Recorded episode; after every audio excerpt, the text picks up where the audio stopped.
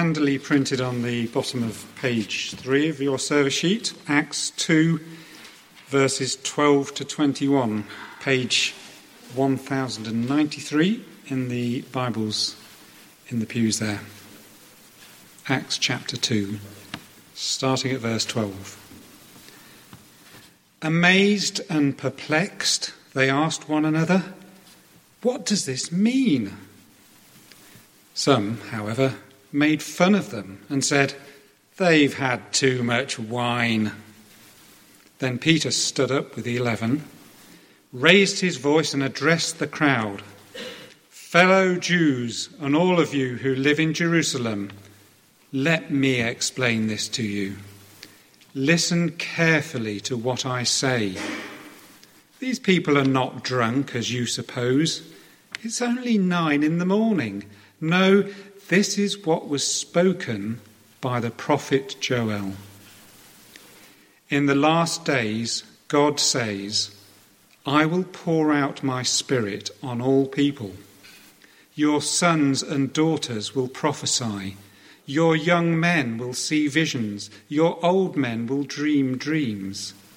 Even on my servants, both men and women, I will pour out my spirit in those days, and they will prophesy. I will show wonders in the heavens above, and signs on the earth below blood and fire and billows of smoke.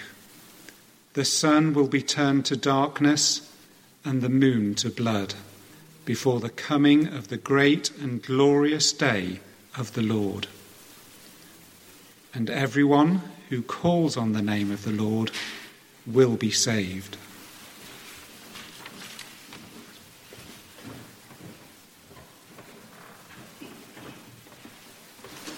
Thank you, Steve. Um, it's me that prepares the evening service order, and I noticed to my horror that we didn't have any notices. So I thought I would sneak them in before the sermon. Um, thank you to Chloe for the prayers and starting them so beautifully with Thanksgiving. Today is what we're calling a Thanksgiving Sunday, uh, a sort of opportunity in the summer to take stock and to thank God for his blessings to us, which will give some an opportunity to to give financially if you want to do that, but I hope give all of us a chance just to uh, come with thanksgiving to God, as, as Chloe led us in the prayers to do so. Um, I know that some of you will have done contributions by way of video or email to Alison in the office. And because we had an open air service this morning and couldn't show them on video, we're going to sort of hold that over till next week which probably means you could sneak something in if you intended to and haven't. Okay, Thanksgiving. The other stuff to mention this week is the PCC meet on Tuesday, and there is a church prayer meeting for the month of July on Wednesday, our monthly uh, no home groups this week. Um, prayer meeting will be on the Wednesday evening. Usually it's the first Wednesday of the month, and that we've managed to successfully accomplish this coming month, or we, we have in our plans at any rate. So, prayer meeting on Wednesday, spread the word, uh, bring a friend, come and pray with us on Wednesday evening at 8 o'clock in the North Building. I think, oh no, it's not it. Look, I have something very flashy here. This is Josh and Rachel are not allowed to, to listen. This is a, a book in which you can inscribe words of thanks and gratitude to, to Josh and Rachel um, to mark their departure from us. We think last Sunday, uh, Lord willing, will be the 24th of July.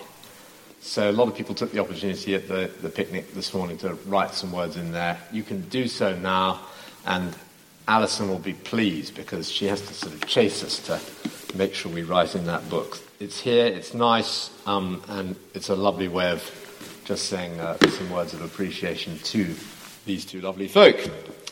Please take the opportunity to do so. Now, Acts chapter 2 um, is what we were reading. You've got it on the service sheet in front of you. This is slightly um, self indulgent of me, if I can do a bit of testimony. I remember with great gratitude to God a series of talks I listened to on Acts chapter 2, particularly looking at Peter's sermon, which we will get to this week and then continue for the next couple of weeks uh, in, in Acts chapter 2. I remember hearing some really eye opening thing, talks on, on that bit of the Bible when I was a young Christian. The value of Acts 2 is that it's sort of the birthday of the church, people will often call it. And this sermon has some core truths about what got the Christian movement going. And to me, as a young Christian, getting going myself and thinking about serving the Lord with my life in whatever way that happened as I listened to those talks and beyond, it was, it was very formative. So I come back to it occasionally as a passage that's meant a lot to me, and I was a bit fed up because I'm only preaching on this sermon of the series. I've shared it out with other people. Um, but there you go, that's fine. It's great to encourage other people to look at, at this key, one of the key early test. I mean, it's lovely in Acts to have so many of the early church's sermons written down for us so we know that we've got real original Christianity in our veins. And so that's why we're in Acts chapter 2 in this season post Pentecost of the church's calendar. Um, let me pray and then we'll look um, at those verses together.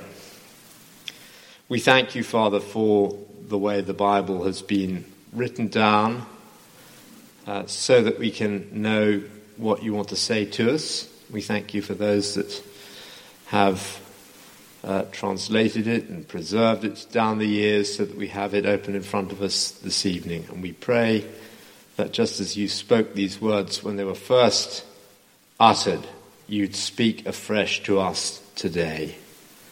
Help us to love your word and to love you, the one who speaks that word to us. And we pray that you'd open our ears, therefore, in Jesus' name. Amen. It's always a bit of a tragedy um, when somebody is out of sync with important events that are going on, um, unaware of what's going on around them. And I was brought up on a book uh, in my youth called Stephen Pile's Book of Heroic Failures that had a, a, story about one notable example of that. This is a guy called Hiroo Onoda, who was somebody who didn't have a proper sense of where he stood in the passage of time. He was a Japanese soldier in World War II. In July 1945, so if you know your World War II history, near the end of the, the, Second World War, July 1945, he was sent to the Philippine island of Lubang. And his task was to gather information behind enemy lines. He was specifically instructed not to surrender. He was just to gather information and to await further orders. Now, he didn't know this, but within a month, Japan had surrendered Nobody told Hiroo Onoda. So he carried on gathering information, firing the occasional shot up into the air for the emperor, I guess. And he did so for nearly 30 years until he was found in 1974. Imagine that 30 years as if the critical events that would have made all the difference to him hadn't happened.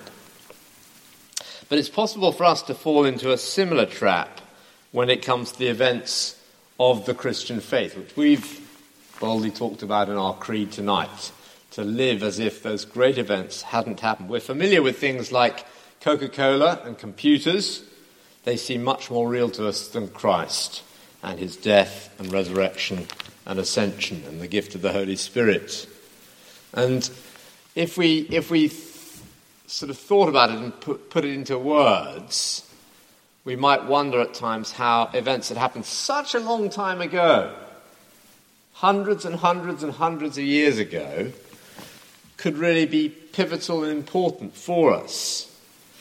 But I think that Acts chapter 2, the reason we're having this series, is that the events you have here, the day of Pentecost, and what that meant for the new song that we've been singing ever since then uh, Acts 2 is making that sort of claim that it's pivotal. It's a moment of history, a moment in, in the history of our world that, that can't be repeated and can't be underestimated. It's the start of a new era. So, Pentecost probably doesn't get much of a mention in any of the secular histories of the world. But if you go through Acts chapter 2, bit by bit, chunk by chunk, as we are week by week in the series in the evening services, it seems to me clear that it is one of the world's epoch making events. It's one of the hinges of history we're going to see in this little section that we're looking at tonight, and therefore necessarily it affects every one of us here. So, my mention of Hiroo Onoda is just to encourage us not to live, as if key pivotal events haven't happened, which is easily possible for us to do. Now, Edward got us started last week on the bit that we slightly bypassed in our reading. If you've got the reading in front of you, amazed and perplexed, they asked one another, What does this mean? What does what mean? Well, they were speaking in foreign languages, or being heard at least in foreign languages. All the people that were gathered in, in Jerusalem were, were hearing the wonders of God declared to them in uh, their own tongues, and it was amazing for them. If I had to recap on last week, um, which, which I, I just commend you if you want to get it on, on, the, on the website and have a listen in. If I had to summarize last week, the, the main message, it seems to me, is that God gives the Spirit to all Christians so that all Christians can bear witness to the wonders of God. We had a, an interesting debate, Edward and I, uh, after the sermon, because he spoke specifically about the apostles, and I think he was absolutely right to say, as far as we can tell, in the section we've got today, Peter and the eleven were in view in some of what's going on in Acts chapter 2. Maybe they were the people that spoke in foreign languages or were heard to speak in foreign languages, specifically those 12. There were 120 Christians by this stage.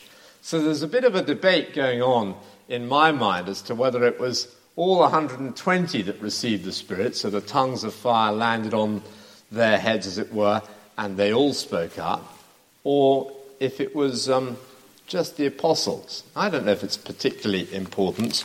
I went and uh, consulted my commentary by John Stott to see if he had any light to shed on it. This is what he said Pentecost brought to the apostles the equipment they needed for their special role. Christ had appointed them to be his primary and authoritative witnesses and had promised them the reminding and teaching ministry of the Holy Spirit. Pentecost was the fulfillment of that promise. It was the inauguration of the new era of the Spirit. Although his coming was a unique and unrepeatable historical event, all the people of God can now always and everywhere benefit from his ministry. Although he equipped the apostles to be the primary witnesses, he also equips us to be secondary witnesses. Although the ah, sorry, although the inspiration of the Spirit was given to the apostles alone, the fullness of the Spirit is for us all. And so there's a direction of travel in this chapter that has all of God's people promised the Spirit by the end of the chapter. So it was an interesting tussle for me I want to have my cake and eat it. I said the, the apostles specifically were given the Spirit in that first instance. But God gives the Spirit to all Christians that all may be message bearers. And it seems to me that a similar thing is going on in our section today. Well, that's no great surprise, is it? But I hope just at the outset, with that brief recap of the tongues of fire coming to rest on individual heads as appointed to all Christians having the life giving power of the Holy Spirit in them. I hope that all of us, if you're a Christian, you'll, you'll join me in thanking God for the privilege we have. It's not just for spiritual superheroes, as you might have thought in the Old Testament, where the Spirit came on individuals. God's Spirit indwells each and every one of us if we belong to Jesus Christ. So, my recap is God gives the Spirit to all Christians, so that all Christians can tell the world about Jesus, which is, of course, the point of the tongues or languages that they spoke in on that first day of Pentecost. Couldn't really have been clearer. Um, there were a bunch of Galileans without a language GCSE between them all, speaking fluent Parthian, Pontic, and Pamphylian, all those amazing l- names that uh, people struggle with in, in the readings. All the foreigners hear them declaring the wonders of God in their own language. And that is a new thing. From the Tower of Babel onwards, languages had been an issue, hadn't it? Remember the story of the Tower of Babel? The human race attempted to build a huge tower up to heaven, and God, in judgment, scattered all the people. But remember how he did it? He did it by introducing different languages so that they couldn't communicate with each other. And here, that's beginning to be reversed, isn't it? The scattering is over. God, by his Spirit, begins to gather people again through giving all the Christians who receive the Spirit this supernatural ability to speak in the languages of their hearers so they in turn could become Christians. That's what struck everybody at Pentecost and makes sense of the question they were asking. What does this mean? We have that description in verse 11, uh, which we had last week. We hear them declaring the wonders of God in our own tongues. God wants everybody to know about his love through ordinary people speaking to them in a language they can understand, and he communicates with them in their own language. Now, that is all by way of teeing up the long quotation from Joel that Peter gives to answer this question. I think the idea of communication is what he's emphasizing in our verses today. Let me uh, read a bit from verse 16 onwards. He dismisses the charge that they're drunk. It's far too early in the day for that. And in verse 16, we have the explanation of what's happening. No, he says, this is what was spoken by the prophet Joel. In the last days, God says, I will pour out my spirit on all people. Your sons and daughters will prophesy. Your young men will see visions. Your old men will dream dreams. Even on my servants, both men and women, I will pour out my spirit in those days, and they will prophesy. I'll show wonders in the heavens above and signs on the earth below blood and fire, and billows of smoke. The sun will be turned to darkness, the moon to blood, before the coming of the great and glorious day of the Lord, and everyone who calls on the name of the Lord will be saved. Do you see what the events we thought about last week are all about? It's clear from there, isn't it? God is pouring out his Spirit on all Christian people so they can all prophesy or speak God's message to others. Now, I ought to go into a quick lay-by here and say that I think that that is what the word prophecy means here. These verses are sometimes quoted to say, everybody in this age should be having dreams and visions today. Um, that that's how God is eager to communicate today. And it's not my business to tell God how he can or cannot communicate. Of course, God is free, he is sovereign. If he chooses to give people dreams and visions, he's, he's well able to do so. And I think there's plenty of evidence sometimes. I think the speaker last week said this that, that, that sometimes when the gospel breaks new ground, this happens. Uh, that people do have dreams and visions. But to me, Peter cannot mean that dreams and visions literally are how Joel's prophecy was being fulfilled for one fairly simple reason, and that is that nobody at Pentecost reported having dreams and visions. So, what we've had is the wonders of God being declared in another language. That's pretty amazing. But there's been no mention of the reason I'm doing this is because I had a dream or a vision or God has been speaking to me in the middle of the night and I want to tell you that particularly. That's not why Peter made the link back to Joel's prophecy. Nobody reported having dreams and visions. There were no dreams and visions for Peter to make that the link with Joel's prophecy. So we need to ask why did he think of Joel's prophecy as a result of what had happened there? Well, the reason he thought of Joel's words from Joel chapter 2, the prophet in the Old Testament, I think is simple enough. It is that suddenly on the day of Pentecost, all God's people are proclaiming God's message, not just a select few.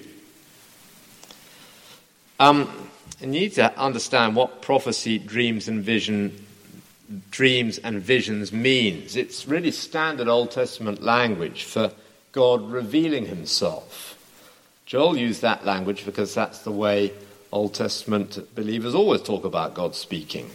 But his point, the significant point, is that in the last days, everybody would be a prophet. Everybody would be getting a word from God via dreams and visions. Everybody would declare God's message male and female, rich and poor, young and old. And that had happened on the day of Pentecost. So there, were not, there wasn't just one preacher, Peter, there. There were multiple preachers because they had been given the wonders of God to declare to others. God gives His Spirit to all Christians so all Christians can tell the world about Jesus. And the languages God gave were a massive visual aid to tell us that God wants His message to go to the ends of the earth through ordinary people without any extra obstacles getting in the way. Now, I don't know if you're aware of this, but in church, we have a great knack of speaking a different language to normal people.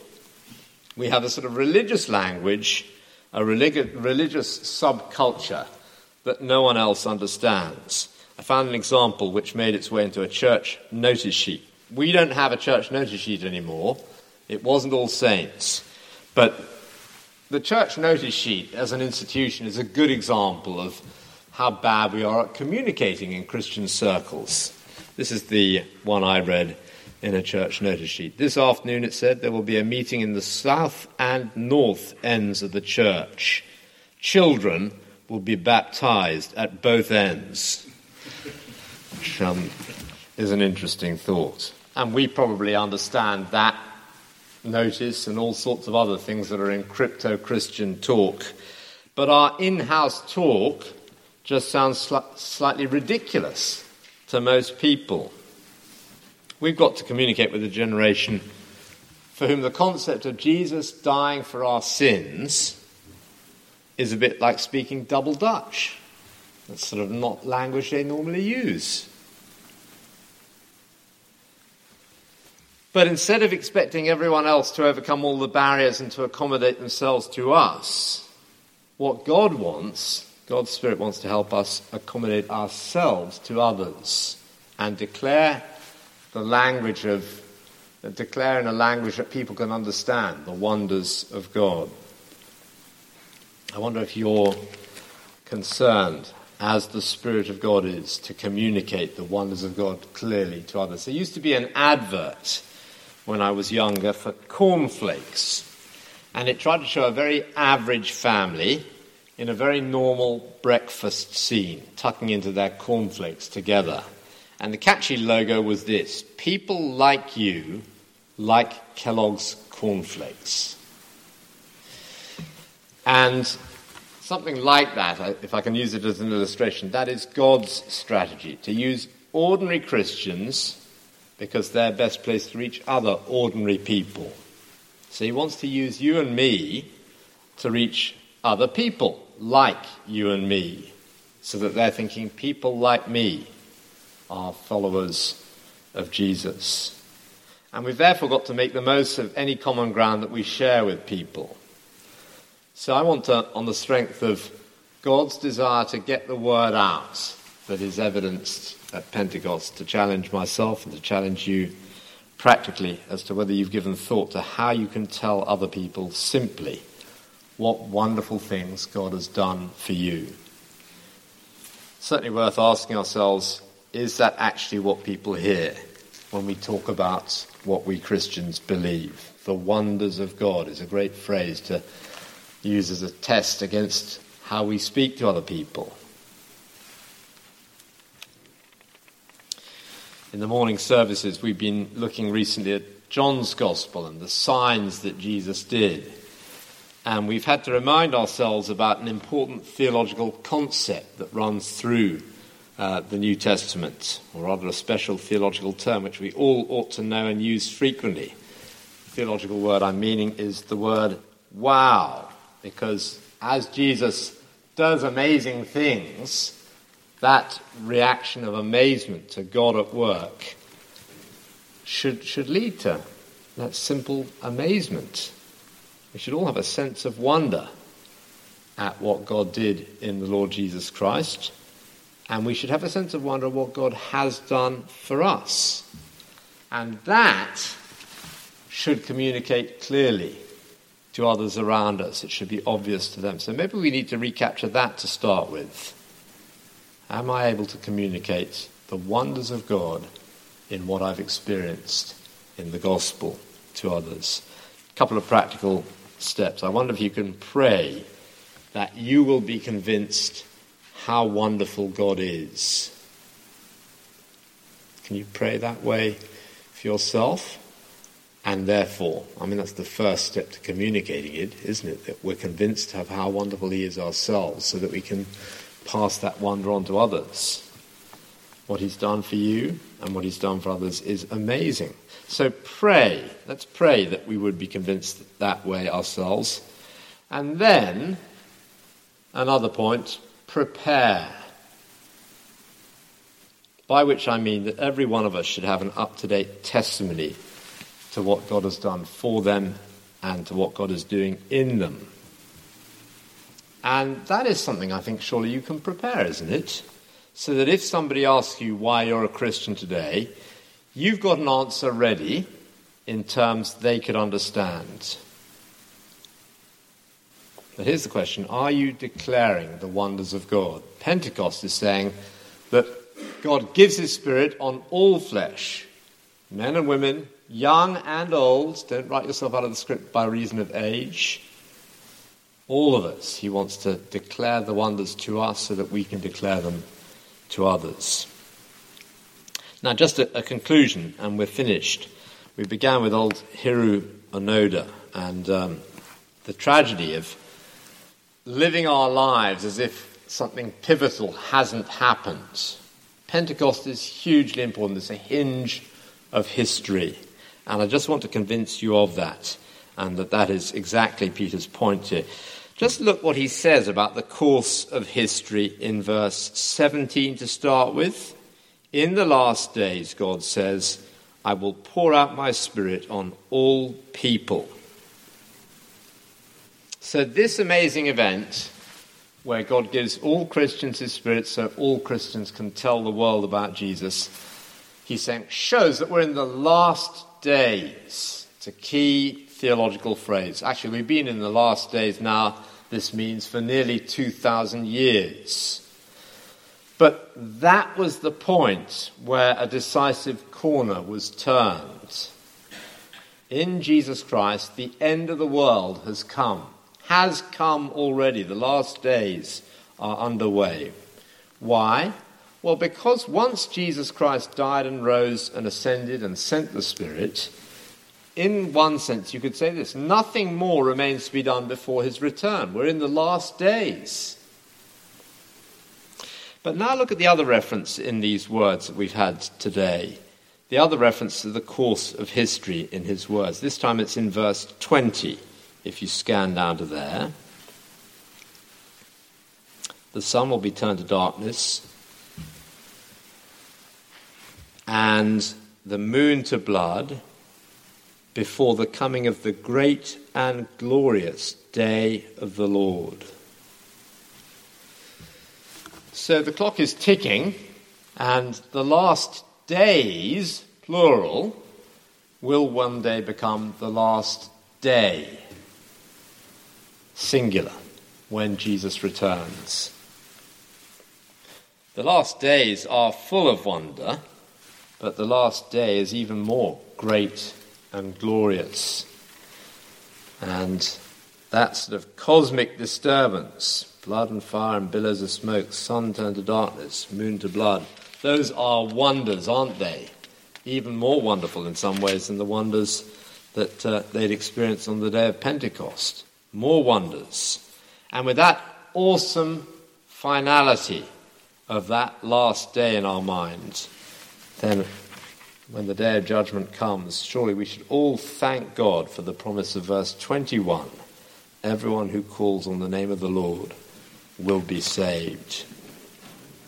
Because Jesus has died, we can look forward to that last day, even though it's cosmic disturbance on a huge scale when Jesus returns to judge the worlds.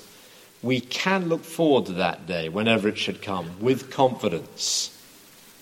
So long as we've done what verse 21 says everyone who calls on the name of the Lord will be saved. If we've called on the name of the Lord, we'll be safe on that day I told you about Hiroo Onoda. It was only in 1974 that he finally caught up with world history, 30 years on. He stumbled on a Japanese tourist, I think, on Lubang, who told him that the war had ended 30 years earlier.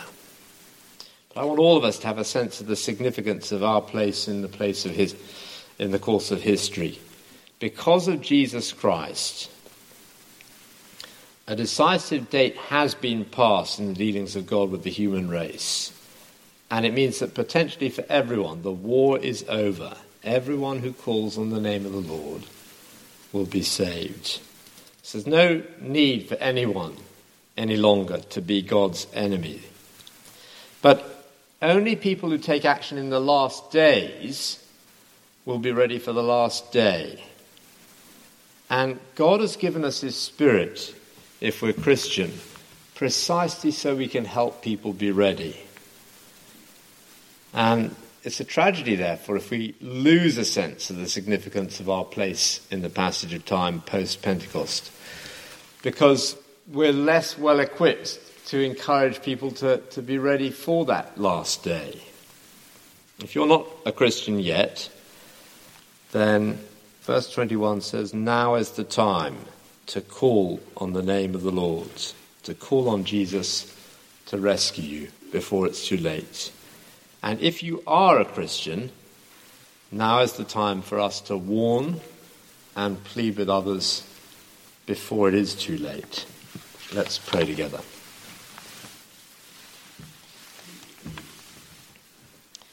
We thank you, Lord Jesus, that you long for people to know the wonder of forgiveness and the wonder of your work in our lives. You're committed to making that known. We thank you for those that have made it known to us in the past. We pray you'd help each of us to live our lives in the light of these great events of Jesus coming and uh, dying for us and rising again and ascending and sending the Spirit. Make the wonder of them clear to us again so that we can uh, pass those amazing events on to others. We pray that we would call on your name and we pray that they would too. And therefore, for the outward expansion of the gospel to be happening through us, we pray that people would hear your wonders in a language they can understand and respond to you. In Jesus' name, Amen.